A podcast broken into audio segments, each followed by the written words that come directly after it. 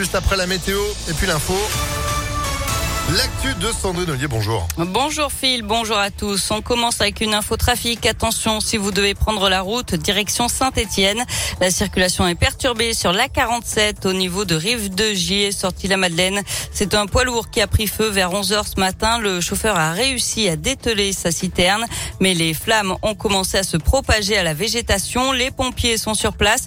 L'incendie est presque maîtrisé. En attendant, la voie lente est neutralisée. Vous ne roulez que sur une seule voie.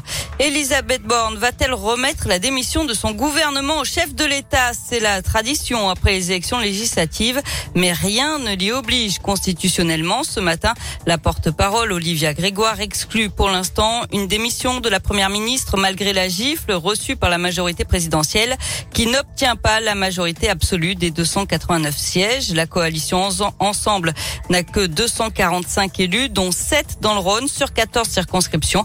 Euh, parmi eux, Anne Anne Brunira, réélue largement dans la quatrième circonscription du Rhône avec 59,3% des voix. C'est sûr que quand on a été élu pendant cinq ans sur un mandat on a connu la crise des gilets jaunes, la crise du Covid, euh, on sait que le mandat de député n'est pas un long fleuve tranquille et je me projetais déjà dans un mandat difficile avec une crise du pouvoir d'achat, une guerre en Ukraine.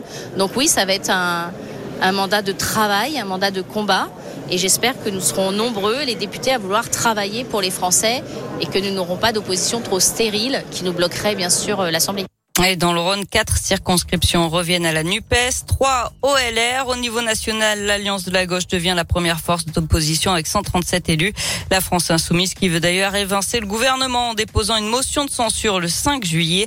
Le RN, lui, obtient 89 sièges du jamais vu pour l'extrême droite.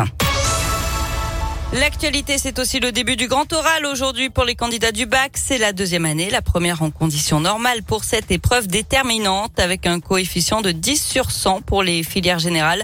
C'est même 14 pour les filières technologiques. Les convocations vont s'étaler jusqu'au 1er juillet. Les résultats sont attendus le 5 juillet.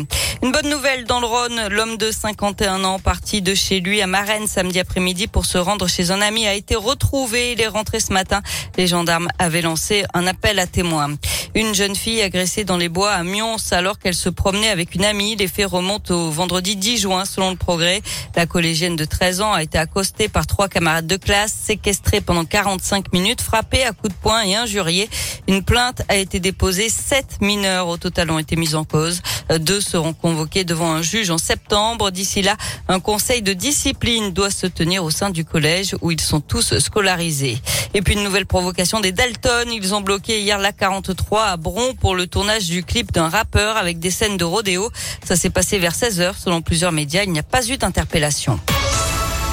On termine avec du sport, du basket, la finale du championnat et le troisième match de la série. Aujourd'hui, l'Asvel se déplace à Monaco à 20h30. Il y a un partout entre les deux formations. Eh ben c'est noté, premier déplacement de l'Asvel sur le Rocher. En espérant que ça se passe bien, merci beaucoup Sandrine. L'actu continue sur impactfm.fr. Vous êtes de retour demain dès 6h30. Bon après-midi à demain. Et puis l'info revient cet après-midi dès 16h.